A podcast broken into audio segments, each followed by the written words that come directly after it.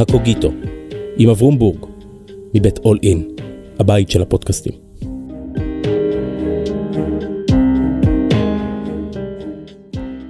שלום, כאן אברום בורג. במשך חיי פגשתי המוני אנשים, רובם מעניינים ומרתקים בדרכם שלהם. וכשאני מחפש את המפתח אל מגירות הלב של הנשים והגברים האלה, אני מוצא תמיד יסוד אחד. לכל אחד ואחת מהם יש טקסט משלהם. לכל איש ואישה יש טקסט קצר או ארוך, ספר, שיר או פתגם. טקסט אחד לפחות עליו בנויים הרבה ממגדלי החיים שלהם. בפודקאסט הזה, הקוגיטו, אנחנו בונים ביחד את ספריית הטקסטים של הישראלים. יוצאים מהמילה הכתובה אל דרך ההבנה של הזולת, מנסים להבין את עומק הקולות הסמויים של המקהלה הישראלית, והיום לא רק הישראלית, אולי גם היהודית והאוניברסלית, עם קובי מידן וליאונרד כהן. שלום קובי. שלום אברום. מי זה האדם הזה שצריך 16 ביוגרפיות? כן, זה כבר 16, בדקת? בספירה האחרונה. וואו, מי זה? זה אדם שהחיים שלו הם באמת רבי ממדים, ואולי לכן צריך גם כמה וכמה ביוגרפיות. בעיניי, לא רק אחד היוצרים הגדולים של המאה ה-20, אלא אחד היוצרים היהודיים, בהקשר לדברי הפתיחה שלך, של המאה ה-20, ובשבילי, חוץ מזה שאני התוודעתי לשירתו יחסית בגיל מאוחר, אפילו לא יחסית. כלומר לא בסיקסטיז שלו. בסיקסטיז שלו אני עסקתי בעיקר בפניה... ברקשטיין? ברקשטיין, בדיוק. כשידעתי... ששתלו בך ניגונים. לא, אתה יודע, אוטו בא אל החצר וכל זה. וגם בנעורים שלי, אני לא הייתי כהנופיל. אני הייתי דילניסט, הייתי פינק פלוידיסט, הייתי בטרובניסט ובכיסט, אבל לא הייתי כהניסט, בין השאר, מכיוון שהמילים אצלו נורא חשובות, ולא, אתה יודע. לא פרפורמנס. בדיוק, וההתוודות המאוחרת הייתה לי באמת כסוג של מכת ברק, ואם אני אחדד את זה מעבר לשירה, לפואטרי שבו, ולאישיות שלו, שאני מקווה שנגיע לזה, גם המודל היהודי שהלך ונחלץ עבורי דרך השירים שלו, שמתי לב, זה היה תהליך, שאני מתחיל לנהל איתו דיאלוג. אני מתחיל לנהל איתו דיאלוג כמו אל מין קבוצת ביקורת. אמרת באיזשהו מקום פעם שהוא חבר שלך. חד צדדית, כן, בטח. כן, עדיין, לפי זה. בוודאי, ברור, ברור, ברור. דמותו הולכת ומשתנה, כל הזמן. תראה, שוב, ליאונרד כהן, איך לכל איש יש את הליאונרד כהן שלו? כשאני קורא את הטקסטים, מקשיב להם, התרגומים שלך עוזרים לי מאוד, כי באנגלית הוא מחביא כל כך הרבה דברים, שאתה צריך את איזה אבן מפענחת עם כתובות כדי להבין את זה. כדרכה של שירה. כדרכה של שירה טובה. נגיע אחרי כן לשירה שלו, אני רואה כל כך הרבה סתירות. ברור. אני אומר, הוא משורר מצליח, אבל הוא גם כוכב פופ מדהים. הוא יהודי מאמין, אבל הוא גם נזיר זן מוסמך. כן. הוא וומנייזר, הוא כובש נשים מדופלם, אבל די חי בגפו, או רב איתן, או יוצר כל הזמן איזה תהומות איתם, הוא כוכב של ה-60, שבכלל פורח ב-350 הופעות במאה ה-21, כלומר, מה יש שם באדם רבוי התהומות הזה? גלימת קרעים. אוקיי. כל הקרעים או כל הסתירות שמנית הן קיימות. יש אפילו, אני יכול לחשוב שאפילו, אפשר לחשוב על עוד כמה. ורוב חייו, אתה שומע את החתול? כן. כן, זה חתולה. לא, נציג אותה למאזינים, שמה דינה. דינה, והיא חתולה מאוד תקשורתית. מדברת רבות, בעיקר בשש בבוקר, אבל זה הצרות שלי. רוב חייו, הקרעים האלה קראו אותו, זה לא, אנחנו היום באים, יושבים לנו בשעת צהריים תל אביבית ומנסים לתאר את זה כגלימת מלכות, אבל רוב חייו הוא נקרא. למשל, ניקח דוגמה. דיברת על כך שהוא וומנייזר. הוא הרבה יותר מוומנייזר. הוא אדם שרוב חייו מולך, נגרר על ידי התשוקה שלו, נשלט בידי התשוקה שלו. עכשיו, הוא יודע את זה. והוא יודע, אתה יודע, יש לו את השורה המפורסמת מ-Bird on a Wire, כן? Like a drunk, like a bird on a wire, כמו ציפור על חוט תיל, כן. כמו שיקור שר בליל, את החופש ביקשתי בדרכי. הוא יודע שאם אתה נשלט בידי התשוקה, איזו שורה ריקה, את החופש ביקשתי בדרכי. אתה לא חופשי. ולכן אחת המלחמות הכי קשות שיש לו בחיים, זה בין התשוקה הזאת שהיא כל הזמן, אומרים אצלנו, כל הגדול מחברו, יצרו גדול אימנו, כן. הוא בעצם, תמיד הוא נדמה לי כמתבגר, שכולנו עברנו את הגיל הזה, כולנו זוכרים, אם אנחנו בנים, את החדשקונים, ואם הבנות, לא יודע, לא הייתי בת, אבל גם את התשוקות שעוד אין להם שם, את הגוף שמשתנה, את הפחד, את כל הזה. הוא נשאר שם. זה מעיין הנאורים? אתה תגיד. שוב, עכשיו זה שני תלמידים שלומדים טקסט, עושים חברותה על הטקסט התלמודי של כהן, אני הרבה פעמים מרגיש שהוא צריך את האישה בשביל איזה דימוי אחר. הוא כותב על הלב, אבל לא יכול לראות אותו אלא דרך הפתמה החומה. תראה, אני מסכים. הוא עצמו משתמש בעיוורון המגדרי של האנגלית. כשהוא כותב you, אתה לא יודע, או אתה. למה זה חשוב? כי הרבה פעמים אתה שואל אם הוא מדבר אל את, או אם הוא מדבר אל אלוהים. עכשיו, אני חווה את זה כל הזמן. אתה יודע, יונה וולך אמרה ש... אני המתרגם? לא קודם כל אני המאזין, אחר כך כשאני המתרגם אני צריך להכריע. אז יונה וולך כתבה. יונה וולך אמרה שהעברית היא סקס מניאקית. כי היא מכריחה אותך לבחור, או מכריחה אותך לבחור.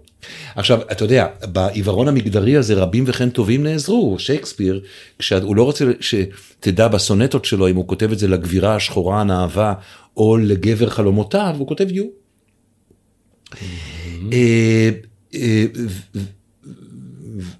ובעברית אין לך האפשרות הזאת. עכשיו,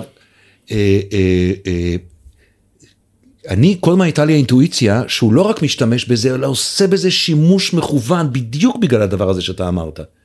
בדיוק בגלל שהוא נמצא בתפר הזה שבין התשוקה לבשר לבין התשוקה לרוח. אנחנו נגיע רגע לבשר והרוח, לנוצריות הזאת שלו.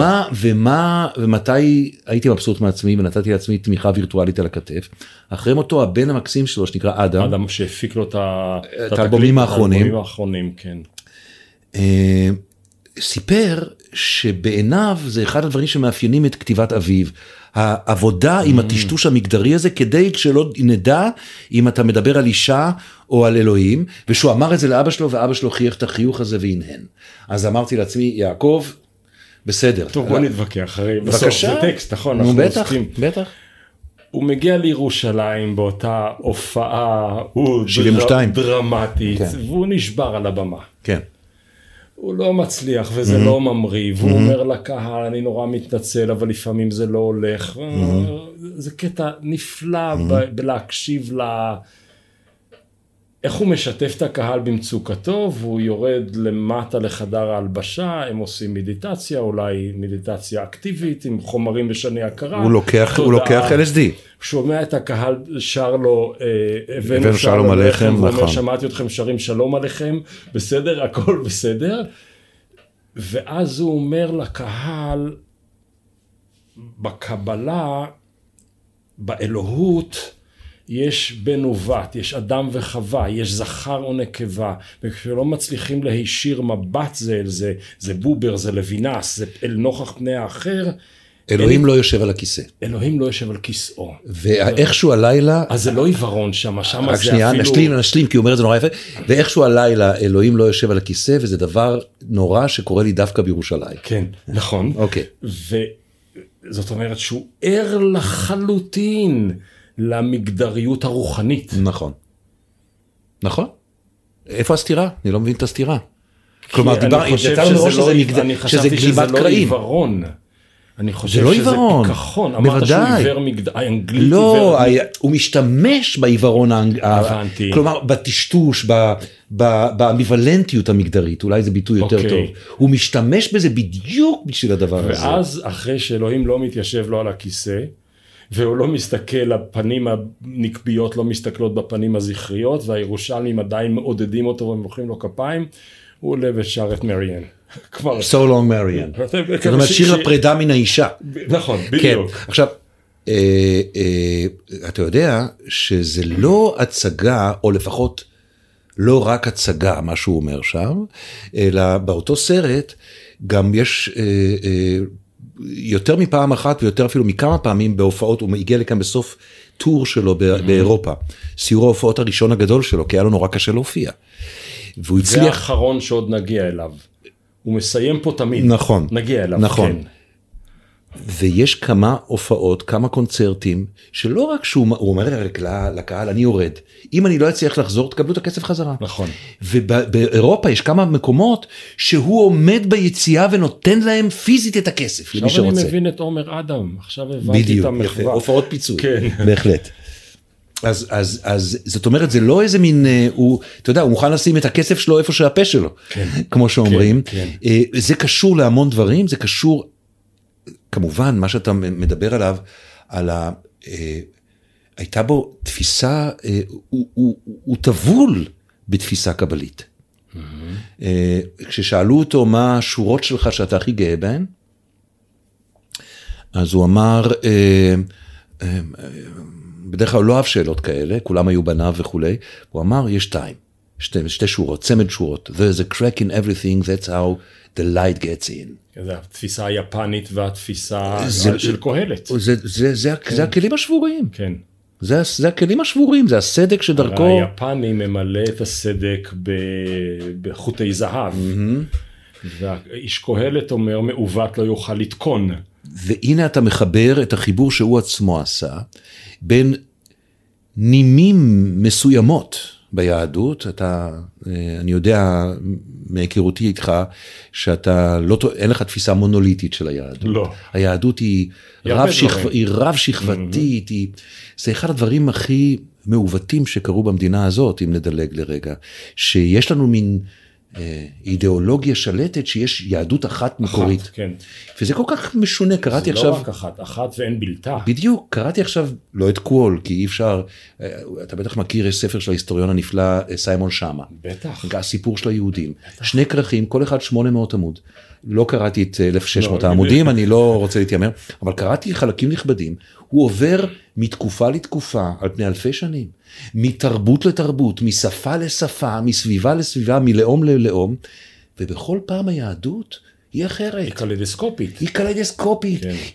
יש יהודים שנמצאים בדלת האמות שלהם, יש יהודים שיוצאים החוצה, יש יהודים שמחליפים את שמם, יש יהודים... אז מה שתי השורות? אחת זה ה... לא, אלה שתי השורות, אלה שתי השורות, הצמד השורות האלה. ואני חושב שהוא לא לוקח, זה נכון שאתה אומר, הוא באמת חיבר את זה עם המזרח, וגם על זה אני אוכל להגיד דבר, אבל קודם כל הוא מגיע מעולם הקבלה, יש לו סבא רב, מייסד הכנסת. נכון, ומה הספר שסבא שלו אוהב, נורא מעניין, ספר ישעיהו. זה הספר כשהסבא בא אליו לבקר, כן, שהוא מקריא לו, בדיוק, והוא נוחר קצת. ישעיהו, אתה יודע, אני לא צריך ללמד אותך ישעיהו, אתה יכול ללמד אותי, אבל א' הוא כותב שיר על ישעיהו, נפלא בעיניי, וב' לך אל פרק א' בישעיהו. חזון ישעיהו בן אמוץ אשר חזה על יהודה וירושלים בימי עוזיהו, יותם אחזי חזקיהו מלכי יהודה, שימו שמיים והאזיני ארץ כי אדוני דיבר, בנים גידלתי ורוממתי והם פשעו בי. עכשיו אתה מתקרב. ידע שור קונהו וחמור אבוס בעליו. מתקרב. כן. כלומר, הוא מגיע למקום שבו המקדש, נכון? הוא אומר, אתם הסתרתם את פניי באמצעות המקדש. הרי שם הוא מדבר על כך. אני לא רוצה את הקורבנות שלכם, אני לא רוצה את התפילות שלכם, כל זמן שאתם משתמשים בזה כתירוץ. שאתם רומסים את חצריי. בדיוק. אבל השיר שלו, של ישעיהו, הוא מרתק, כי בין שני הנביאי יהודה הגדולים, ישעיהו וירמיהו, ישעיהו הוא נביא הנחמה, וירמיהו הוא נביא הזעם והחורבן. וכשאתה קורא את ישעיהו שלו, מדוע זעם ישעיהו וזעק, ירושלים ארוסה, עריכם עולות באש, זה לא הישעיהו שאנחנו מכירים, נכון. הוא קרא בו משהו אחר לגמרי. נכון, ואיך הוא מסיים את זה? הוא מסיים את זה כדי לזכות את הארץ האשמה. לא, עוד לפני זה קצת הוא הולך לבחורה, לאישה. פתאום הוא עוזב את כל האפוקליפסה, אנחנו מחליפים, רק למאזיננו, אנחנו מחליפים עכשיו את הספר. כן, מתישהו, כשהוא גומר, אם כן מדוע, זה מה שאתה אמרת, השוטה הזה ישעיהו, הוא עצמו מדיף ריח ישימון קלוש, מדוע צעק ארצך חרבה. עכשיו השיר נא לי יקירתי. שיר על יקירתי אשר נוגעת בשערה, שצבעו שחור אז כמתכת. תראה איך הטונציה שלך השתנתה. ששום נסיך מורד לא יוכל להפוך לסייגים, או לסיגים. כספי חיה לסיגים, סופך מהול במים. על יקירתי אשר נוגעת בגופה, ששום נשבע לשווא לא יוכל להשחית. וכולי וכולי וכולי. האירוטיקה. הנה המפלט, הנה שוב, הוא לא המציא את זה, וכמובן לא היה האחרון. לך לשירתו של המשורר שלום חנוך, ואתה תראה המון פעמים בדיוק את הדבר הזה. בחז"ל זה מופיע, הם דנים ביניהם, איזה ספרים ייכנסו לקודקס התנ"כי ואיזה לא. הכל עושים וי, השאירו כמה בחוץ, הגיעו לשיר השירים. אומרים, חבר'ה, אנחנו לא יכולים צדיקים שכמונו להכניס את שיר השירים פנימה. אומר להם, דומני רבי עקיבא, עם כל המקרא הקודש, שיר השירים קודש קודשים. ובמובן הזה, האירוטיקה הליאונרד כהנית היא שיר השירים של קודש קודשים. נכון, ובמובן הזה היא גם קרובה לקבלה. כן. במובן הזה זה מקום שגם אנשי דת טוענים שהוא נורא מסוכן, הקשר בין התפיסה המיסטית לבין התפיסה המינית. גם יעקב יש פרנק. לזה, נכון, ויש לזה הרבה כתיבה גם בעברית. לא כולל, לא בצד הציני, ברלנד של היום. ברור, זה הסכנה, כן. זאת הסכנה, זה כן. הצד המסוכן. Mm-hmm. הקשר הזה הוא קשר רב עוצמו, קשר גרעיני, הוא קשר חזק נורא, אבל אתה יודע, בידך הדבר נאמר, נכון? אז כהן, הייתה לו תלונה כלפי היהדות בנערותו. נערותו, אנחנו בשנות ה-40 וה-50 של המאה ה-20. הוא יליד 1934. והוא בא בטענה שהיא תלוית הקשר ליהדות בזמנו. והיא טענה נורא מעניינת. הוא אומר, אתם לא השכלתם, סבא שלי, אבא שלי, הדור שהיהדות שמעליי, לא השכלתם בתוך היהדות להציע לצעירים כמוני, אפשרות רוחנית. בתוך ההבחנה הזאת בין ההלכה לבין הרוח, כן? אם צריך לעשות את ההבחנה הזאת, והיהדות בהחלט עושה את ההבחנה הזאת, לקצץ בנטיות ולא זוכר את האופציה. הרבה נכנסו לפרדס, כן. אתה יכול, אם אתה הולך יותר מדי לכיוון של ההלכה, אתה הורג את הרוח, ואם אתה הולך יותר מדי לכיוון של הרוח, אתה נוטש את הגדר של ההלכה. יש לך סכנות משני הצדדים. והיהדות מאוד... אבל שם הוא מוסיף, אני לא יודע באותו טקסט, אבל באותם שנים, הוא עושה עוד מהלך חזק מאוד, כשהוא מבקר אותם, לא השכלתם לתווך לנו את המורשת הזו, הוא מתווכח עם השאלה, האם יהדות יכולה לקרות רק בעברית? כן. והוא אומר, לא. אני אראה לכם שאני יכול לייצר. אני אספר למאזיניך ומאזינותיך שזה נאום שלו שאני לא הכרתי, ואתה שלחת לי אותו. אני שלחתי לך, נכון. מה, אתה חושב שאתה האובססיבי היחיד פה? לא, זה מדהים, לא הכרתי את הטקסט הזה, והוא כל כך פתח לי אחורה הדברים. והוא מתווסף למה שאתה אומר, לא רק שאני מתווכח איתכם דורית, אני גם מתווכח איתכם לאומית, אתם מתגאים בשפה שלכם, סליחה, יש לי מה לומר גם בשפה שלי, באנגלית. אומר לך ככה, זה מכאן, זה סדרת פודקאסטים, הנושא שאתה פותח פה. ראשית, יש כאן את המתח הבסיסי נורא, שבין יהדות, דת, פרטיקולרית, לאוניברסלית. האם אנחנו עם נבחר, עם סגולה, מה הדבר של הדבר הזה, או שאנחנו, או שאם יש אמת, התפיסה הזאת שכן, כן, אם יש אמת היא לא מוגבלת לעם אחד, לתקופה אחת, לאלוהים אחד, למבטא אחד, ובמובן הזה הוא עצמו, שהוא קרוב לקבלה. אם אתה קרוב לקבלה, אתה קרוב לעברית, ואתה קרוב לתפיסה שיש כוח מטאפיזי בשפה, העברית. כן. העולם נברא כן. בדיבור. כן. וגם כאן יש לו קרע. זאת אומרת, זה שהוא אומר את זה, זה כבר אחרי הקרע. זה שהוא אומר... זה כבר התפר. כאן הוא מאחה. אני לא יודע אם הוא מאחה. מאחה זה שקט מדי. אני אראה לך... זה סוער, זה נשאר סוער. אז ברגע הזה... הוא שתה כוסית ודיבר את הדבר הזה, מחר הוא יקום בבוקר ויגיד אין כמו העברית. הוא מתלתל בין שני הדברים האלה. וזה זה טקסט מדהים בעיניי. זה טקסט שהוא גם מטאפורה לשאלה איך אפשר לעשות יהדות, איזה צורה צריכה להיות ליהדות, מה הקשר בין יהדות ללאומיות. זה הרי הדבר שהוציא אותך בפוליטיקה. והאידאה הדיאספוריסטית, נכון. אבל זה שיחה איתך, לא איתי. והאידאה הדיאספוריסטית על פני הלאומית לאומנית. בדיוק, וזה אפשר לגייס לכאן את א' ב' יהושע, ואת מי לא. והוא עושה את דרך השפה, כי הוא משורר. אבל, אני מדלג, יש לי איזה מבנה של השיחה, אבל אתה... סליחה שאני מבלבל. לא, להפך, אני אוהב את הסמטאות יותר משאני אוהב את הרחוב הראשי. יש לו שיר, The Future. לא תדעו, הוא פונה לאומות העולם, הוא נביא שעומד בראש הגבעות ופונה אליהם. הנה הוא חוזר לצד הפרטיקולרי. ביחד. אוקיי. לא תדעו, אינכם יודעים, אני ההלך היהודי, את התנ"ך כתבתי פרק פרק, עמים פרחו, עמים נפלו, עיניי ראו, אוזניי שמעו, ושוב, ורק אהבה היא אש שומרת. הוא אומר להם, חבר'ה, אני לא היהודי הפרטיקולרי, אני המצאתי אתכם. לא מדויק בעיניי. לא? לא, אני חולק עליך. אוקיי. הוא אומר להם, אני היהודי הקטן. במקור, המקור קצת יותר טוב מהתרגום במקרה הזה, אני מודה. לקחת לך כאן חירות. אם תרצה גם על זה נדבר. הוא אומר, I'm the little Jew. אני היהודי הקטן שכתב את התנ"ך. Who wrote the Bible. כן. ובזה הוא גם, שים לב, הוא מבדל את עצמו. הוא עושה את עצמו פרטיקולרי.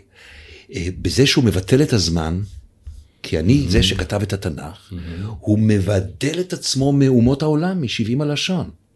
אם לחזור לענייני השפה. כך אני טוען, במקום הזה, במקומות אחרים, אתה צודק שכל השיר הזה, הוא לגמרי שיר אוניברסלי.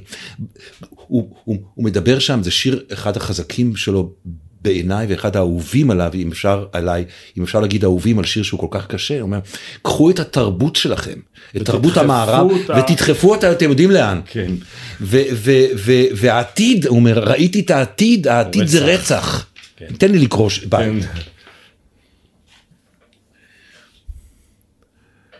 שני הבתים הראשונים. עכשיו, צריך לדבר על התרגום של זה. תנו לי שוב חיים של סוד, לילות שבורים מול המראות, קשה לי כאן בלי איש לגרום לו סבל.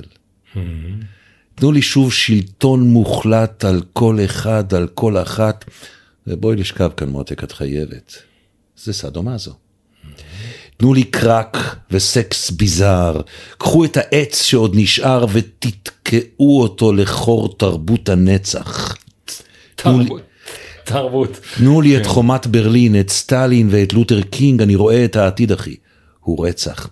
זאת אומרת, הוא כאן נביא, כמו שנניח אורי צבי גרינברג אמר, נביא לאומות העולם. כן. הוא לא מתנבא על ישראל. נביא לגויים נתתיך. בוודאי. כן. אבל הוא עושה את זה מתוך העמדה של היהודי. מתוך העמדה של היהודי, משם הוא שואב את הסמכות שלו. מתוך זה שהוא כתב את התנ"ך. רק מילה על התרגום. אני מאוד מאוד אוהב את מה שאתה עושה. אין דבר כזה מילה על תרגום. תרגום זה עוד סדרת פודקאסטים. אם תסכים אני כמובן לבוא, אתה אומר, האמירה שתרגום הוא אומנות הוויתור, הפכה, כך נדמה, כמעט לקלישאה. אבל פה זה לא תרבות הוויתור, זה תרבות ההוספה. כי הוא כותב, אני כתבתי לכם את התנ"ך, אני יהודי הקטן שכתב את התנ"ך, ואתה עשית שני תיקונים קטנים. אני ההלך היהודי, הוא לא כותב באף מקום שהוא wandering Jew.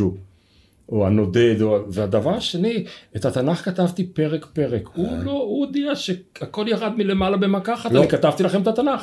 הוא לא אומר כך או כך, הוא לא אומר גם הכל ירד. אני מצאת את הפרק פרק, ולמה הוא הלך? הרי הוא קבוע, הוא אמריקאי, הוא צפון אמריקאי באנגלית. טוב, ראשית. השיחה על התוקפנות. לא, לא, הכל טוב, הכל טוב, אני רק שואל מאיפה להתחיל. ראשית, וואו. קודם כל, אני מהמקפידים. אני מהמקפידים. מאוד. כן. מהמקפידים על כן. שמירה, על להישאר קרוב. למשל, יש מין תרבות כזאת, שאני לגיטימית בעיניי, אני פשוט לא מצדד בה אישית, על פי טעמי, של לעשות לוקליזציה.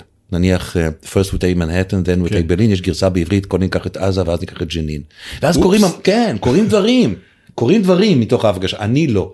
אני חושב שאם הוא שר על מרטין לותר קינג, זה מלון שעשה. בוודאי, ואם זה רחוב קלינטון בניו יורק, זה לא משנה שהמאזין הישראלי או המאזינה לא מכיר את רחוב קלינטון בניו יורק. הסביבה הקטנה של רחובות עם שמות ולא מספרים. אז אני מהמקפידים, בדרך כלל. תפסת אותי פה על מקום יפה. 2. כשאני מתרגם אותו, ואז אני הולך לראות מה הנורמות שלו, כשהוא לא תרגם הרבה, אבל הוא תרגם חשוב. הוא תרגם את לורקה, וקרא לויתו בשם. נכון, כי כן. זה לורקה שינה את חייו. זה הספר השירים הראשון שהוא קיבל, נכון? זה הספר השירים ששינה את חייו. כך הוא אמר.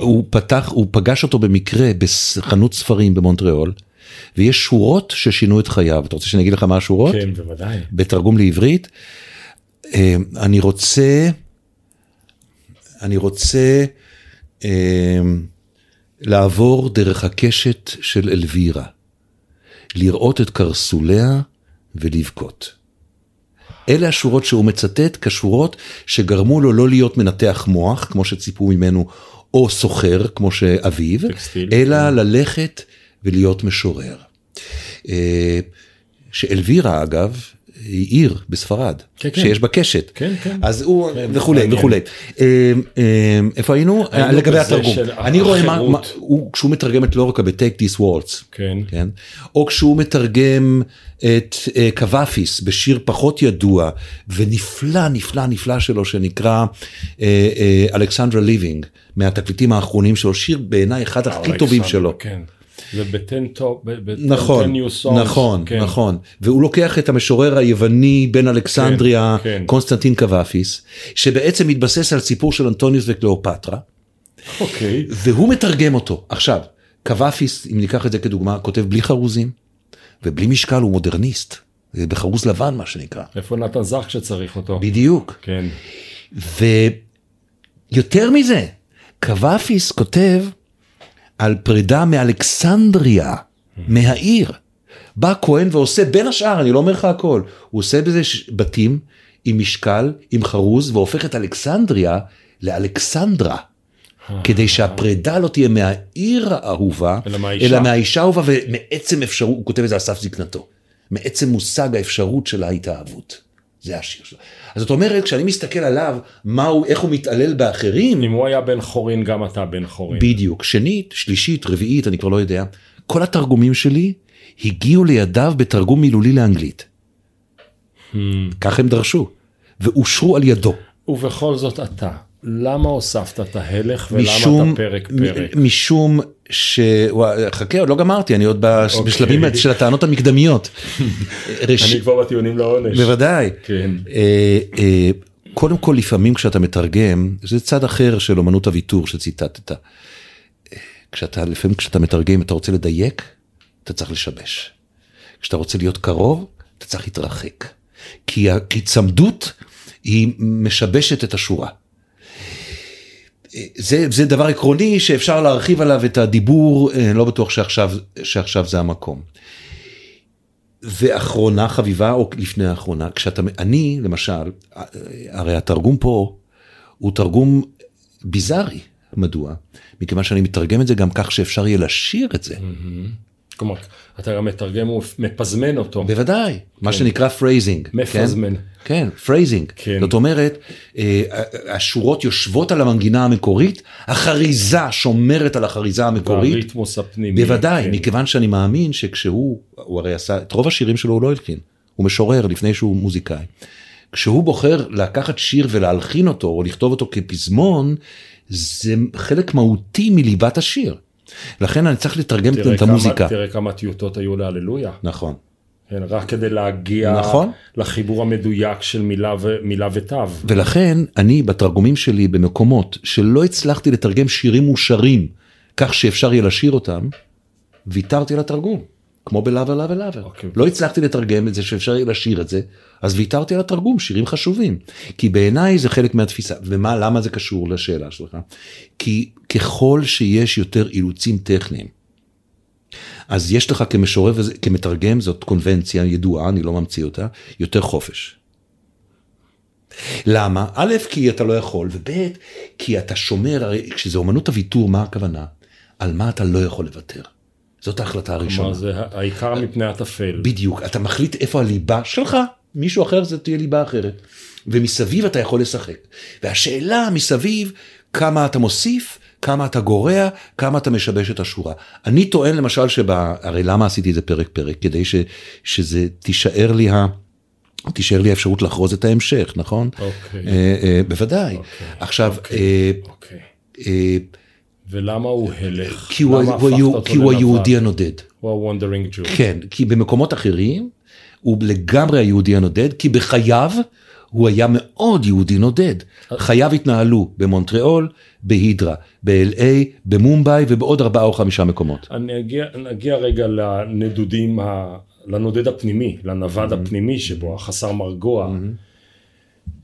נגיד שאם אני מסתכל על פרקיו, את הפרוזה שלו אני פחות מכיר, אני מכיר, למרות שתרגמת המון דברים שהם... נכון.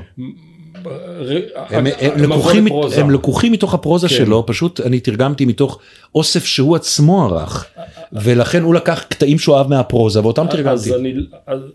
עד שם. בדיוק, אז יש לו אהבה, על כל סוגיה, יהדות, חיפושי אמונה אינסופיים, עם התהיות והשאלות וההתחות, המון שואה וטרגדיות. המון. וזעם חברתי. המון.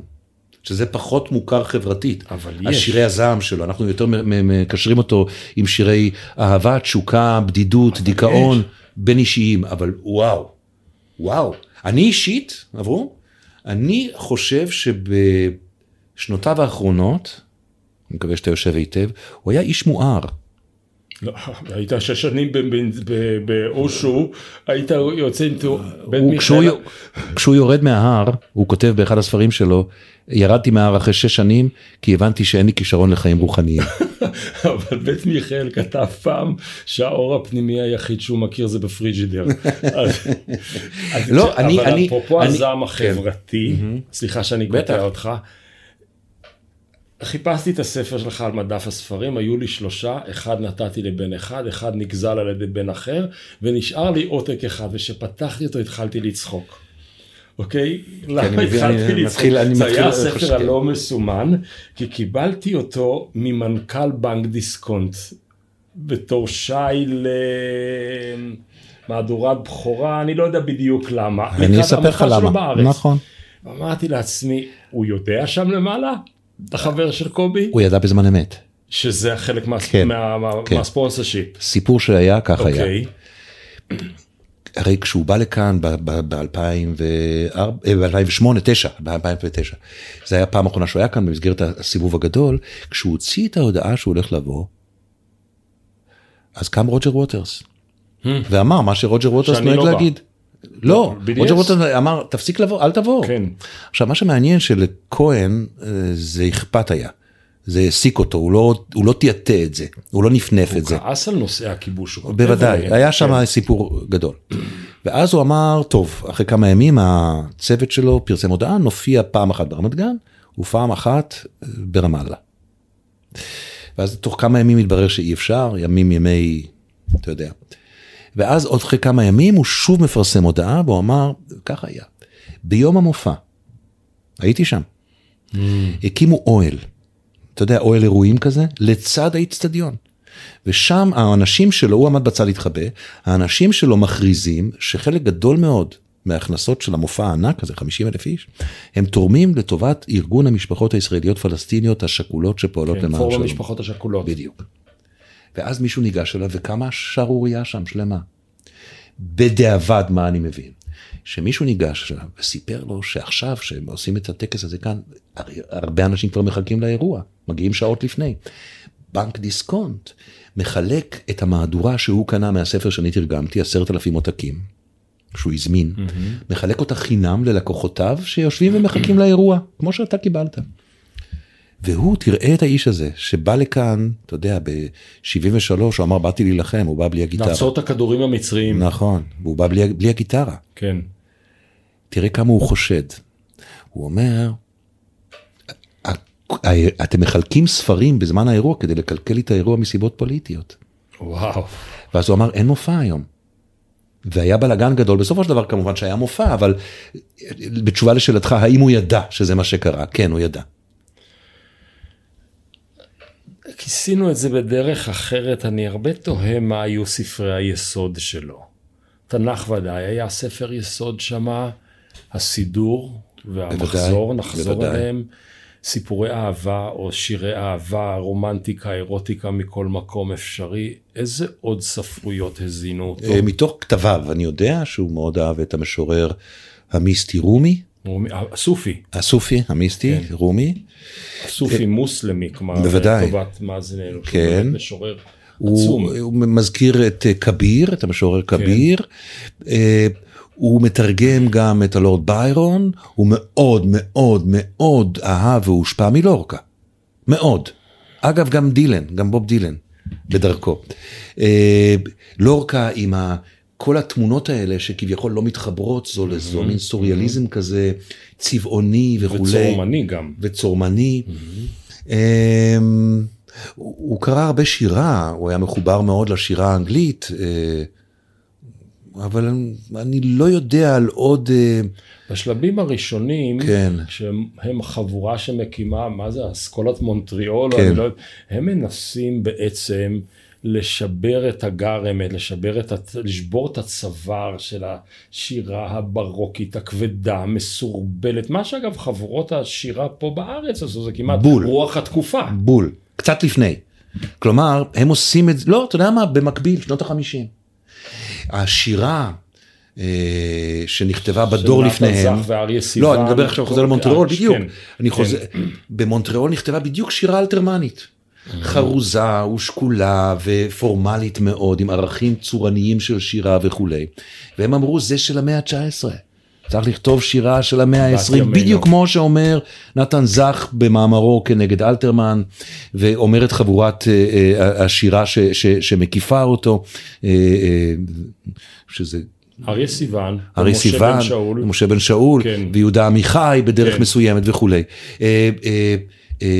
בואו נמצא מוזיקה שמתאימה ליום.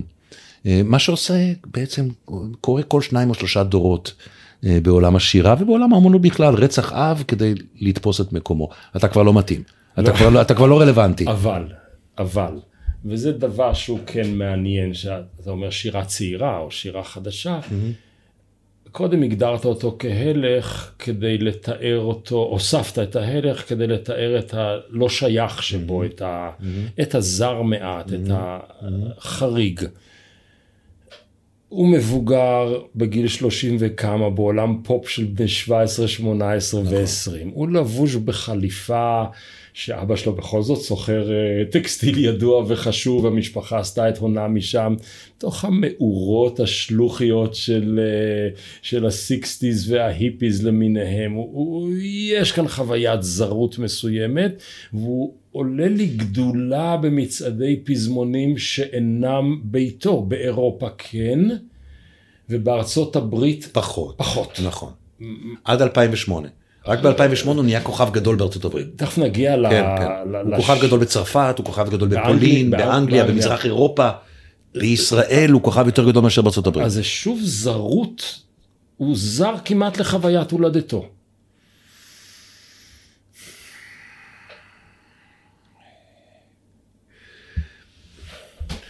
אם אתה מניח תראה, הקריירה שלו כזמר פופ, או זמר של מוזיקה קלה, אני לא יודע בכלל באיזה מושג להשתמש, כמו שאתה אומר, היא מתחילה כשהוא בשנות ה-30 המאוחרות, אמצע שנות ה-30 של חייו.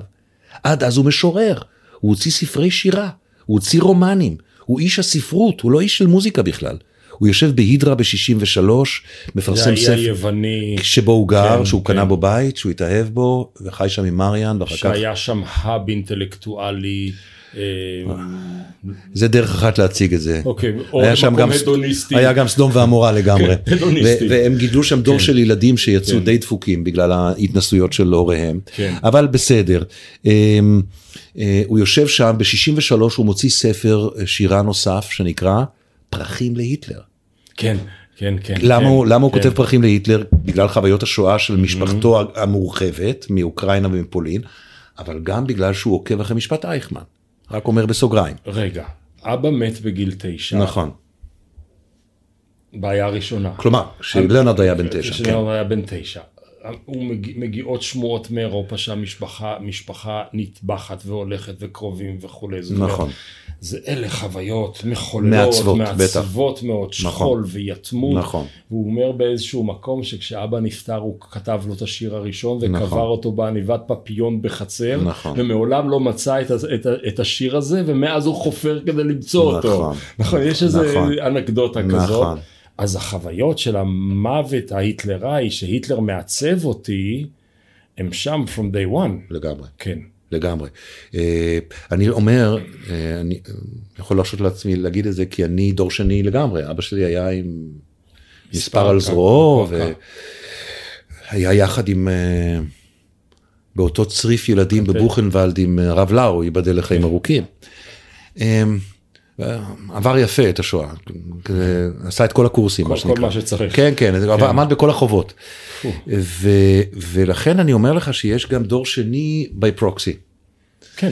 יש גם דור שני שרואה את הוריו, פותחים באצבעות רועדות טלגרמות לראות אם יש שמועה, ושומעים, ואחר כך... חיפוש קרובים. בוודאי, המדור לחיפוש קרובים.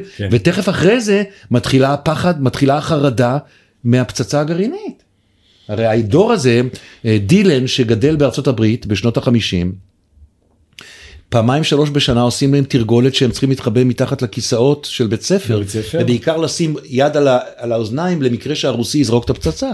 זאת אומרת, הם גדלים בעולם של אימה, עוד לפני שהבנו שמאזן האימה הוא יביא 70 שנה של שלום. הם עוד לא הבינו את זה. הם היו רגע אחרי שהעולם התפורר, התרסק, והם גדלו לתוך המקום הזה, וכהן הוא משורר. וכהן כמשורר, הנפש שלו היא לוח צפחה. והדבר הזה חורט שם דבר שמבחינתו, קצת מזכיר לי את יהודה המחי שלנו. גם לא רחוקים בשנת הלידה. יכול להיות שאם הוא היה עולה, הוריו, סבב, היו מגיעים לפה, היה לנו יהודה המחי נוסף. ולא, למה? כי תמיד אצלו האוהבים, הם מתחבקים על רקע החורבות הבוערות.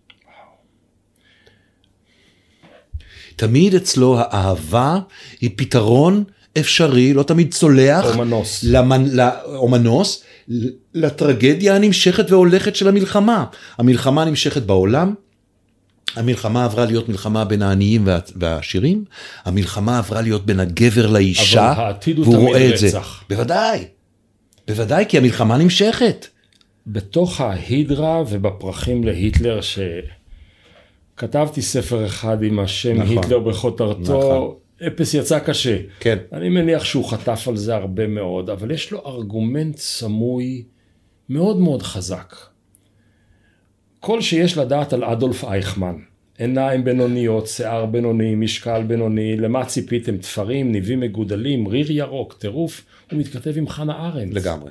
מקדים אותה קצת, אני חושב. כן. הוא לא קרא אותה כשהוא כתב את השיר הזה. לא, והיא לא קראה אותו, אני חושש. אגב, אפרופו הסדרה עכשיו המצוינת שהייתה על אייכמן. כן, כן. ששוב, שמגלים שהטענה היא, אני לא בטוח שהיא טענה שמחזיקה מים, אבל שאייכמן בהקלטות סודיות שלו עוד בארגנטינה, חושף את העובדה שהוא לא רוע בנאלי.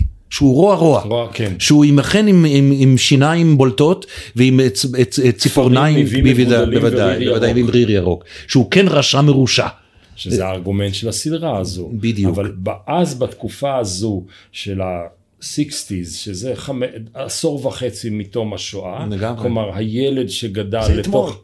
כן, הוא כבר מבוגר צעיר, והוא בעצם טוען את טענת חנה ארנדט שהולכת נגד הזרם כולו. נכון. יותר מזה אפילו. של הבנאליות של הרשע. אתה קצת תכיר את זה, שאתה תכיר את זה גם קצת אולי מדברים שאתה חטפת. אפרופו היטלר.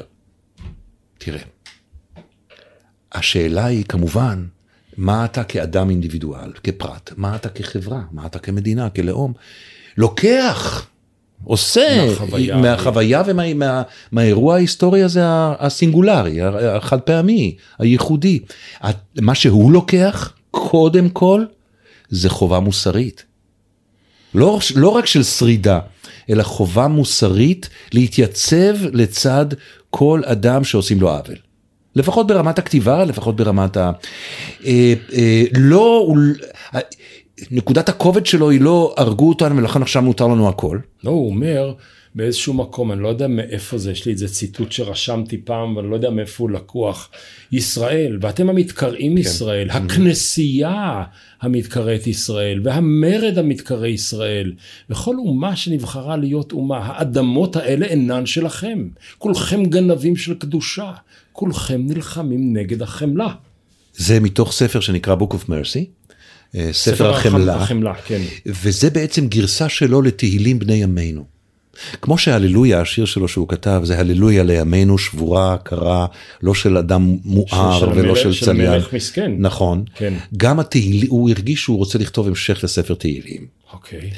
וה-Book of Mercy זה סוג מסוים, זה ספר שאני מאוד מאוד אוהב, ולכן גם תרגמתי לא מעט ממנו, וגם ניסיתי לשוות לזה קצת נופך תהילימי, משקלי, מוזיקלי וכולי. תשווה את זה למשל לידידו הטוב דילן. דילן קצת יותר צעיר, דילן יליד 41, הוא יליד 34.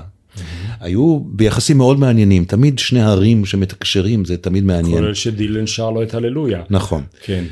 והיו הפכים בהרבה מובנים. כן. אבל דילן למשל, אחרי שהוא מבקר בארץ לבר מצווה של הבן שלו, סמיואל, ומבקר בכותל, ומצלמים אותו פפרצי עם התפילין, הוא כותב בתקליט הבא שלו, שהוא מצולם בו על הר הזיתים, בעטיפה הפנימית, הוא כותב שיר על הבריון השכונתי. אנחנו. כן. והוא כותב, למה כולם רודפים אותו? את הבריון השכונתי. 2000 שנה רדפו אחריו, אז מה אם הוא מפציץ עכשיו מפעל נשק אצל האחרים? וכו' וכו' וכו'. אז הנה אתה רואה גם את המקום, כי דילן, כל מקום שהוא היה, הוא לבש את הגלימה בלי קרעים. כן. הקרעים אצלו הם בין תקופה לתקופה. כהן, הקרעים אצלו כל הזמן הולכים איתו. אנחנו צריכים לצערי להתקדם, הייתי נשאר פה, איך אמרת, סדרת פודקאסטים? כן. כי זה נוגע באמת בהמון דברים שכל אחד מהם הוא בוודאי. בזהות ובשייכות. אני מקווה שאת הפרק הזה נשדר לקראת יום הכיפורים. אתה הזכרת קודם את Lover, Lover, Lover, כלומר הוא מגיע הנה במלחמת יום הכיפורים. נכון. הוא כותב את זה פה, בסיני. עם עתי כספי, עם אילנה רובינה, עם אושיק לוי, עם פופיק אושיק. כן. עם אושיק לוי ופופיק ארנון. ופופיק ארנון, זאת אומרת. הם הצוות הוואי שלו. והוא יוצא משם, ומכיוון שזה יום כיפור, נשדר את זה, אני מקווה ביום כיפור, אני רוצה להתחיל... שאתה אומר, אברום, אומנם אתה בלי כיפה מולי, אבל אתה נצר ואתה בן, ואתה... נשדר את זה ביום כיפור? ככה המילים האלה יוצאות, עוברות את דל שפתיך בלי שירעדו שפתיך? אנחנו צריכים לפתוח כאן סוגריים טכניות, אחד הדברים הנפלאים. בפודקאסט, ששומעים אותו מתי שרוצים. בדיוק, זה יונח על השולחן. אבל אתה איש של מילים. אני רוצה שזה יהיה זמין לשמיעה ולהקשבה, למי שמחפש תוכן אלטרנטיבי ביום הכיפורים. אוקיי. בסדר? כן, בטח. שואלת אותו מישהי ברעיון, אתה לא חושב שהשם ליאונרד כהן הוא קצת יהודי מדי, אולי אתה רוצה לשנות? הוא אומר, כן, ספטמבר. אז היא אומרת לו, ליאונרד ספטמבר? הוא אומר לו, ספטמבר כהן.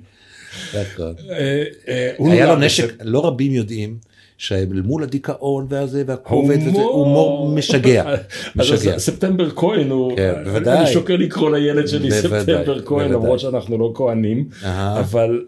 הוא נולד בחודש ספטמבר, וזה חודש של ראש השנה, וזה חודש של מלחמת יום הכיפורים שעשתה אצלו שמות במובנים רבים.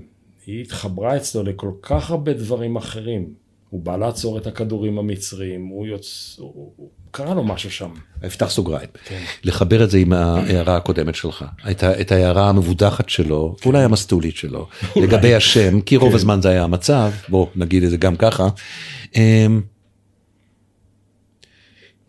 כשהוא כותב את לב ולב ולב ופה, הבית הראשון אומר, I asked my father.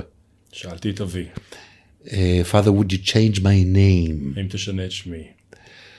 כי השם שיש לי, הוא כבר מלוכלך באשמה, בפחד, בחטא. זה לא ליאונרד ואליעזר, אלא השם היותר קיומי. תגיד אתה, זה גם משהו קצת נוצרי. השינוי שם, ההטבלה הזאת בנהר כדי להיפטר, לשטוף את החטאים וכולי, זה לא, תראה, מונטריאול היא קתולית. והוא מתכתב עם הנצרות הדביקה הזאת. נכון. ולגמרי, בשיר הראשון שלו, הבית השני מופיע ישו, אנטרס ישו, אחרי סוזן, מה קשור? אבל השינוי שם, שהוא כותב פה במדבר, זה לא מקרי. כי כאן הוא אליעזר, כשהוא עם החיילים בסיני, והם קוראים לו ליאונרד. עכשיו הוא יודע שקוראים לו לנארד, והוא שומע שהם אומרים, תקראו לי אליעזר. הדיבור הזה על השם הוא דיבור על זהות. ומכאן הוא גם מתבדח על ספטמבר כהן, אני חושב. אבל כן. ואז אנחנו מגיעים לתפילה. כן. הוא יהודי מוחלט, הוא פרשן תפילות, הוא פרשן... והתפילה מתחילה כך, ששם הוא לא נוגע. זו תפילה ימי ביניימית, שכתב אותה, כך אומרים רבי אמנון ממגנצה. היום כבר המחקר פוסל את זה. כך אומרים זה במובן כן. של מיתולוגית. המסורת נהוגה בידינו. כן, במחזורים, כן. במחזורים כתוב. כן. שרבי אמנון ממגנצה במסעי הצלב. תוך כדי שמקצצים את עבריו. חד משמעית, mm-hmm. כן. הוא נתנה תוקף קדושת היום, כי הוא נורא והיום, ובוא תנסה מלכותך, ויקון בחסד כיסאיך, ותשב עליו באמת, אפרופו כיסאו של אלוהים, המופע בירושלים. נכון. אמת, כי אתה הוא דיין, הוא מוכיח, ויודע ועד, וחוטב וחותם וסופר ומונה, ותזכור כל הנשכחות, ותפתח את ספר הזיכרונות, ומאליו יקרא. וחותם מיד כל אדם בו, ובשופר גדול יתקע, תראה איך היום כיפור הזה, הלך לחנוך על בלק ולבית השיטה, וכל דממה דקה ישמע, ומלאכים יחפזון, וחילורי עדה יוחזון, ויאמרו, הנה יום הדין, לפקוד על צבא מרום בדין, כי לא יזכו בעיניך כדין. ואז, בראש השנה יכתבון, ובצום יום כיפור יחתמון. ואנחנו מתחילים. אתה תתחיל ואני אמשיך.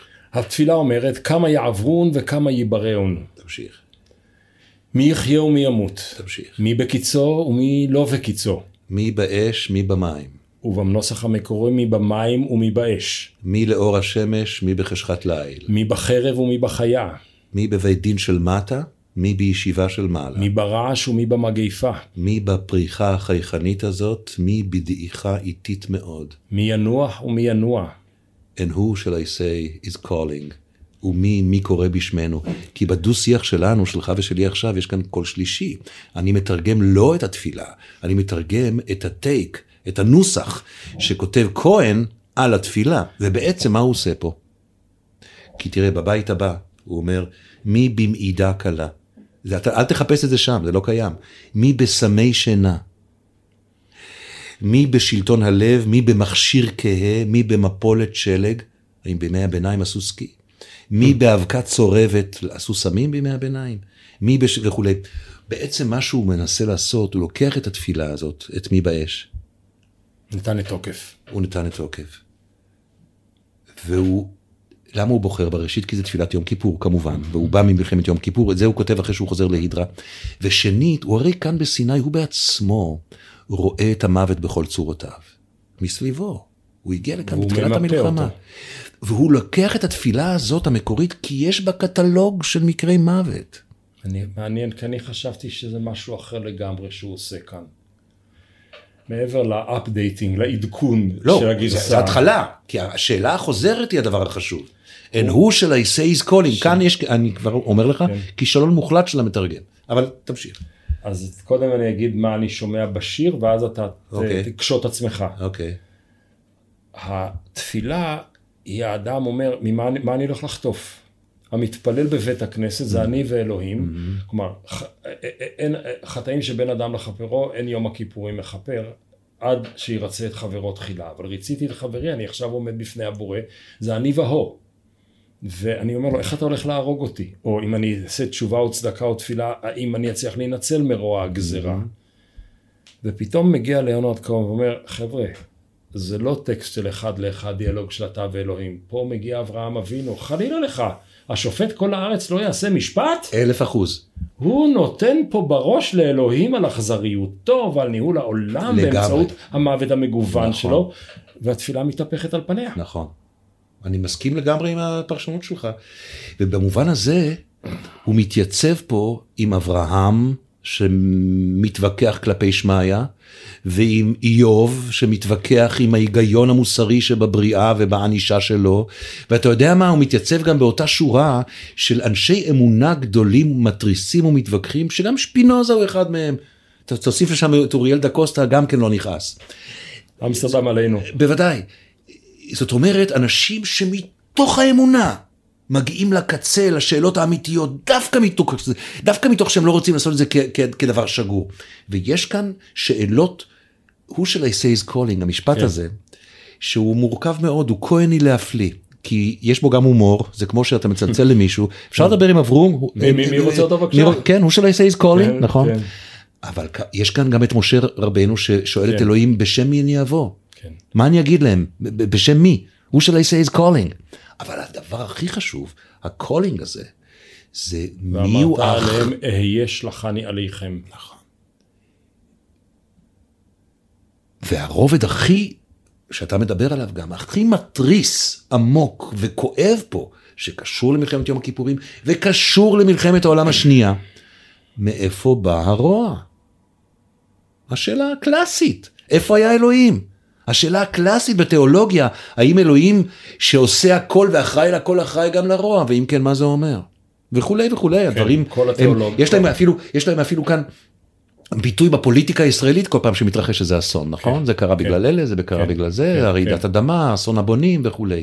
זה גם מגיע לרמות בלתי תיאולוגיות ולגמרי פוליטיות, אבל זאת שאלה שכל מאמין אמיתי, צריך להתמודד איתה. וכאן הוא מהפך את התפילה, כלומר בניגוד בדיוק. לאנשי בית השיטה, נכון. שלקחו אותה ועם המוזיקה בעצם נגעו, הפכו את זה להמנון של אבל, הוא הפך את זה... להמנון מטריס. למחאה. נכון. כן. נכון. שזה אגב, קיים גם בשיר האחרון שהוא, השיר האחרון של... You went darker. כן. אומר לך. את זה לא תרגמת. לא הצלחתי וגם עייפתי, אבל זה שיר נפלא, הבן שלו... If you are the dealer. כן, הבן שלו הפיק את זה, הביא את החזנים מבית הכנסת למונטריאול. שהבית הכנסת שלו, של סבא, שהוא חוזר אליו, שער החיים נדמה לי, שער השמיים. שער השמיים, תודה. ושם גם עשו את הלוויה האורתודוקסית שלו בחיק המשפחה. הסודית, כן. כן. אז... רגע, ניתק לי. אמרת שהוא חוזר בשיר האחרון שלו. בשיר האחרון שלו, שוב, שני הצדדים האלה קיימים, כי הדבר הראשון שאתה שומע זה את המילה העברית הזאת, שהוא נדירה. הוא משתמש בהללויה, אבל הללויה היא מילה בינלאומית. הנני. בשיר האחרון שלו, אפרופו, דיברנו על שפה, הוא חוזר לעברית, ומציב את המילה הזאת, שאתה מכיר את ההקשרים התנ"כיים שלה, כמובן, פרשנות חז"ל על המילה הנני היא משהו כמו דרך ענייתם של צדיקים, דרך ענווה וזימון. אני מוכן לכל מה שתגיד לי. בדיוק. ואז הוא אומר לו, אני לא מוכן לכלום, אם אתה הדילר אני פורש. בדיוק.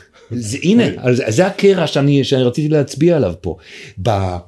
בשמיעה הראשונה אתה נשאר עם ההנני הזה, כי אתה יודע גם שהוא עומד לפני מותו, הוא ידע את זה, הוא דיבר על כך בראיונות. והוא אמר, אגב, הוא מעולם לא פחד מהמוות. אמיתי. הוא רק אמר, אני מקווה שהשלבים המקדימים יהיו סבירים. הפרלימינריז, שהם יהיו סבירים. אבל הוא אמר, אני מוכן. הנני, I'm ready my lord. אני אלך לגיא צל מוות. אבל כאילו, יותר קבלה מזה של הדין? יותר צידוק הדין מזה? אבל אתה הולך לבתים. זה כללה ונעצה. כלפי שמיה, כמעט שלא הכתה בשפתיים. ואז הוא נותח נשימה. הוא אומר, התקדל והתקדש מרבה. כן, אבל לפני, תכף נגיע להתקדל. אם אתה זה שמחלק את הקלפים, איך אני לא במשחק? אם אתה הרופא הגדול, איך, הנה טוב, שוב השאלה, מאיפה באה המחלה, מאיפה באה הרוע? ואז הוא מגיע לקדיש, בתרגום לאנגלית, ואז הוא מגיע, כן, ואז הוא מדבר על קרייסט. קרוסיפייד. ואז הוא מדבר, ואז הוא חוזר להינני. צלובים מקוללים בצלם בני אדם, מיליון נרות דולקים. וזה טענה עצומה. זה טענה של המושיע, המובטח, הישועה, זה לא בכל יום ויום אחכה לו. זה לא הקבלת דין הזאת. לא. זה איפה אתה? איפה היית? אני הולך למות under protest. בדיוק.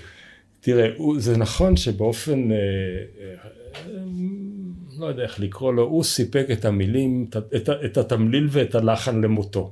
הוא ארגן את הכל, הוא ארגן את המוזיקה, הוא ארגן את השירים, הוא ארגן את הפרידה. ואני חושב שבמותו, אני רוצה לשאול בעצם, במותו בעצם הוא עשה מהלך מרתק. במותו הוא חתם את עצמו לא ככהן אלא כנביא. תסביר. הכהן הוא האופרטור. הכהן הוא, זה בבית המקדש, הוא שוחט, הוא מחלק את הדם, הוא ממרס אותו, הוא אוסף תרומות, אני לא יודע מה הוא עושה, הנביא הוא בעל החזון הגדול. כן. וליאונרד כהן כשהוא אומר, למשל, היהודים חייבים לשרוד בבדידותם בתפקיד העדים של המונותאיזם. הוא אומר, חבר'ה, זה לא נגמר, זה שעכשיו אנחנו בעידן של רווחה, זה שהשתנה כל המועד, יש לכם עוד מישן. הוא משאיר אותם עם נבואה, והוא עושה עוד משהו שבעיניי עבורנו הישראלים ברגע שהוא עשה את זה, זו הייתה צוואה רוחנית עצומה. אתה בטח היית, אני לצערי לא הייתי, בהופעה האחרונה בפארק הירקון. איך עוד? בפארק הירקון? בפארק הירקון, זו מילה לא עזית, הדגש נשאר. אבל האינטואיטיבי. ברור, ברור. כן, בפארק הירקון. יותר משהייתי, הייתי על הבמה. ולא התקשרת לאברום? לא התקשרתי לאברום. הייתי עסוק, רצתי בפארק. הם פשוט רצו שיהיה תרגום, זה פעם היחידה בכל העולם, בכל ההופעות. תרגום שעשיתי במיוחד, זה לא התרגומים האלה, כי התרגומים האלה הם אומנותיים כביכול. שם עשיתי תרגום קולנועי, שיהיה שקוף, שלא יפריע. זה הפעם היחידה בכל 350 המופעים, שהיה תרגום תוך כמו באופרות או בהצגות זרות, ואני הפעלתי את זה. אל תשאל, כן. עד כדי כך התקרבתי לשולי גלימתו, עם הקרעים. אז הוא עומד על הבמה בסוף. איך קוראים לזה? אלטר יהודי, יהודי קשיש, עם הכובע, הוא שברירי כבר, הוא כבר לא הטרובדור של פעם. הוא ניגש לקהל ואומר להם, יבורך אוכו. מברך אותם את ברכת הכהנים במבטא הצפון אמריקאי היידישיסטי. יברכך אדוני וישמרך, יאר אדוני פניו אליך ויחונקה, יישא אדוני פניו אליך בפאוזה, וישם לך שלום. וכל הפארק מריע. זה מצמרר אותי אפילו שאתה מספר לי את זה עכשיו. זאת צוואתו? לנו? אני חושב שהוא היה כופר במושג הצוואה. אני חושב שהוא היה נביא בסוף ימיו, ולא כהן, אבל הוא היה גם לוי. הוא שר. כי הוא שר על מעלות בית המקדש, כי הוא תרגם תהילים, אתה יודע שהוא לא אהב את תרגום המלך ג'יימס לתהילים, אז הוא תרגם מזמורים שהוא אהב לאנגלית. הוא מאוד היה קשור לספר תהילים מצד ישעיהו, אז הוא גם לוי, והוא גם נביא. אני אגיד לך משהו.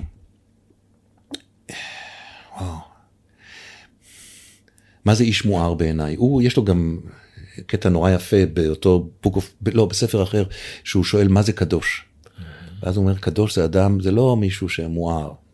גם באללויה אומר, אני לא צליין מואר, אני לא עולה רגל מואר. It's a cold and it's a broken hallelujah. ואני עדיין חושב שהוא היה בסוף ימיו מואר, ואם אתה רוצה לגזור מזה צוואה, אז כן. לגבי פוליטיקה זה מסובך מאוד, אתה יודע, זה איש שעמד בפולין בזמן לך ולנסה, בזמן המאבק, בזמן הוא אמר לאלה שבאו להופעות שלו, שהם לא היו תומכי השלטון, הוא אמר להם, יש אנשים טובים בשני הצדדים, אתם צריכים לזכור את זה, והוא חטף על זה. יש לו מבט מאוד מעניין, מבט מואר, ומה הוא מואר בעיניי, וזה בעיניי שיעור שאני לוקח אותו, לא שאני יכול לעשות עם זה משהו, רק להבין. מה זה מואר בהינתן זה שאתה לא אומר שיד האלוהים נגעה במישהו, זה לא זה. זה שנים ארוכות של סבל, זה שנים ארוכות של עבודה פנימית, או כמו שהוא קרא, זה התחנכות בעולם, זה שנים ארוכות של, כמו, אתה יודע, האחבר שמנסה לצאת מהחלב, ואז בתנועת רגליו חובץ חמאה, ואז פתאום נהיה משהו מוצק. ומה שיוצא בסוף, ובסוף ימיו, זה קיים כל השנים אצלו, ובסוף ימיו אני רואה את זה ממש זוהר, זה יכולת של שתי נקודות מבט טוטליות בו זמניות. זאת המוארות שלו, וזאת התשובה שלו לקראים שאיתם פתחנו. הוא רואה את הכי אוניברסלי, ואת הכי פרטיקולרי, באותה עוצמה. הוא רואה את הפיקסל ואת התמונה. בדיוק. אבל בעוצמות מטורפות. אני טוען, או ככה אני חש, שבזה יש סוג של מוארות, כי אדם בן אנוש בלתי מואר, שלא הגיע למעלה הזאת, הוא צריך לבחור. או שאתה ברגע מסוים כאן, וברגע מסוים שם, או שאתה בפרק מסוים של חייך ככה, וכולי. היכולת להיות בשני המקומות האלה בעיניי, היא יכולת שאני, אתה יודע, אני מסתכל עליה בהערצה, או כמקור להשראה. זה לא דבר שאתה יכול להגיד, אוקיי, עכשיו אני שם. אני אגיד לך מה אני מרגיש שאתה עושה, ובכך נסיים. אני לא יודע אם You Want It Darker זה השיר האחרון, אבל הוא באלבום האחרון. כן, הוא השיר האחרון שהתפרסם כסינגל. כן, ואני חושב שהשורה האחרונה שם היא, רצחתם את הלהבה, You Killed the Flame. ואני חושב... רצחתם או רצחת? רצחתם. You Want It Darker, We Killed the Flame. כן. אוקיי, אנחנו רוצחים, או היא נרצחת, הלהבה נרצחת. To kill the flame באנגלית, אגב, באנגלית זה גם פשוט לכבות, אבל כן, כן, זה to kill the flame, אבל בגלל שאתה רוצה את זה חושך, בגלל שאתה רוצה חושך, אנחנו מכבים את הלהבה. ואני חושב שאחד הדברים שאני מאוד הייתי רוצה, ולכן אני מאוד אוהב את הפרויקט, אני לא יודע אם הוא מפעל החיים שלך, אבל הוא אחד מפעל. אחד מהם, כן. זה למרות הנשיפות החזקות של ליאונרד כהן, לכבות את הלהבה, אתה משאיר אותה בחיים ומגיעה לך על זה תודה גדולה, שהלהבה עוד בוערת. אז קודם כל, זה משמח אותי מאוד לשמוע את זה, בוודאי מאדם כמוך. ושנית, אני חושב שהניסיון שלי, אני חושב שהלהבה קיימת אצלו. הניסיון שלי הוא להעביר את החושך שסביבה ואת הלהבה שבמרכז. אף אחד מהם לא חשוב מהשני. אז זה הניסיון, שוב, כשאני יושב לתרגם שיר, אני לא אומר לעצמי, עכשיו אתה צריך לתרגם את הלהבה. אבל כשאתה, בדיוק, כשאתה לוקח את המטאפורה הזאת, ואני מנסה לענות לך, אז זה הדבר. זאת אומרת, יש בו המון אור. יש בו המון אור. אור שגם הגיע לחיים שלי, אתה יודע, אני מופיע הרבה עם ערב עליו. אני חושב שהופעתי עד היום 200 פעם. עם איתי פרל, הזמר הנפלא. ואין... אני נשבע לך, בהן צדקי מותר בכלל, אין ערב שדומה למשנהו. אין ערב שדומה למשנהו. שדומה להופעות שלו. בדיוק, כן. ואני מרגיש שזו מתנה שאני קיבלתי ממנו. היכולת הזאת להסתובב בעולם, להביא את הדברים שלו, אתה יודע, דבר בשם אומרו. לא, זה תיווך של תוכן. זה תיווך של תוכן, זה סוכן. כן. זה סוכן שגוזר המלה גם, כן. בסדר. אבל אני באמת, זה המקום הכי קרוב שאני יכול להרגיש לזה שהוא, אני אדם אתאיסט. אני לא אתאיסט, אבל אני לא אדם שמאמין באלוהים במובנים הדתיים. של ההשגחות הפרטיות שמיעול העולם, כן. כן, אני יותר דאיסט, או שפינוזיסט נגיד, עם נתעלות באילנות גבוהים, אבל, כלומר, ברור לי שיש אלוהים. ברור לי ששום דבר מהדברים שנאמרים עליו במסגרות שאנחנו מכירים, הוא לא קשור לאלוהים. הוא לא הדליף את זה. בוודאי. כן. אבל... אם אני יכול להגיע הכי קרוב למקום כזה של הישארות הנפש, או להרגיש שהוא מקשיב למעלה, זה המקום. אני גומר הופעה, ואני מרגיש אותו. אתה יודע, זה מעניין, כי אנחנו כבר אחרי הרעיון, כבר נפרדתי ממך, נכון? אז עכשיו אנחנו בהדרן. עכשיו שדבר את האמת. לא, עכשיו אנחנו בהדרן. כן, כן. תסתכל על 3 דינמיקות. הדינמיקה האחת של חסידי ברסלב, שלמעלה מ-100 שנה יש להם רב מת. טועית חסידים, של חסידי חב"ד כנ"ל, של הנוצרים כנ"ל. הוא מת אחרת. ושלך ושל ליאונרד כהן, זאת אומרת שההוגה של התורה, או המביע שלה, איננו כבר, אבל התורה עוד פועמת. עוד נובעת. כן, אבל אני שואל אותך עכשיו, מניח את זה לפתחך, האין זה כך עם כל יוצר שאתה מושפע ממנו ושאתה לוגם ממנו מלא לוגמך? אם יעברו 100 שנה ואני אוכל להסתכל אחורה ולהגיד עוד חי פה, אני אגיד כן. אתה יודע, אני אקח את... אני לא בטוח שעל אייל גולן תהיה לי את אותה תחושה עוד 100 שנה. אני חושב שעוד 100 שנה על מאיר אריאל יש סיכוי שכן. וגם על חנוך לוין. כן. למשל. כן, למשל. וגם על דילן. אותו דבר. וגם על הביטלס. שליאונרד כהן לא ככה אהב אותם.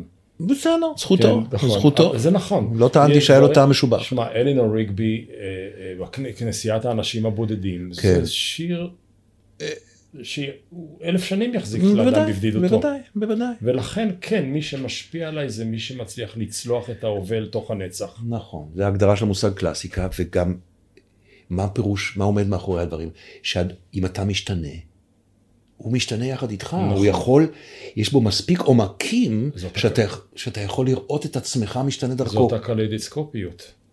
קטעים שמלווים אותך, אתה יודע, אני עכשיו מתעסק קצת עם מוזיקה קלאסית, במובן הזה של קטעים שאני שומע מאז גיל 12.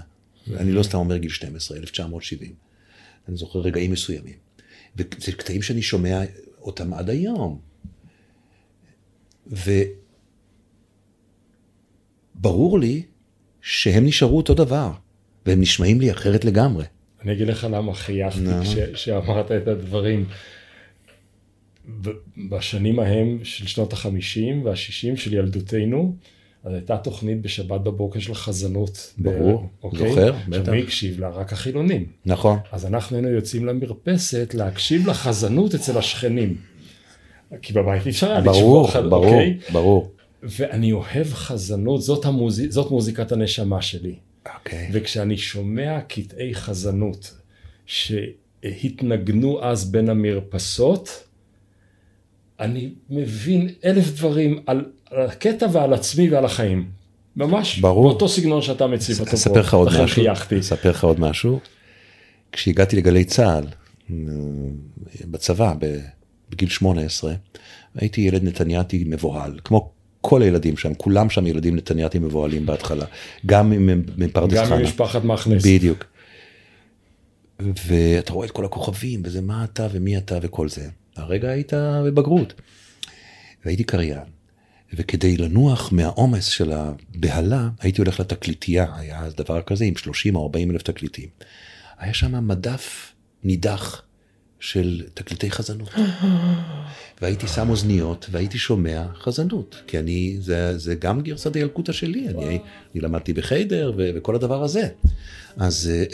אלו דבורים, אלו דבורים. אני חיבבתי מאוד את הרוזנבלטים. כן, בסדר. אז זהו. וואו, קובי, אז נפרדנו אחרי הפרידה, כמו אחרי הדרן, 1,000 תודות. שמחתי מאוד, נהניתי מאוד.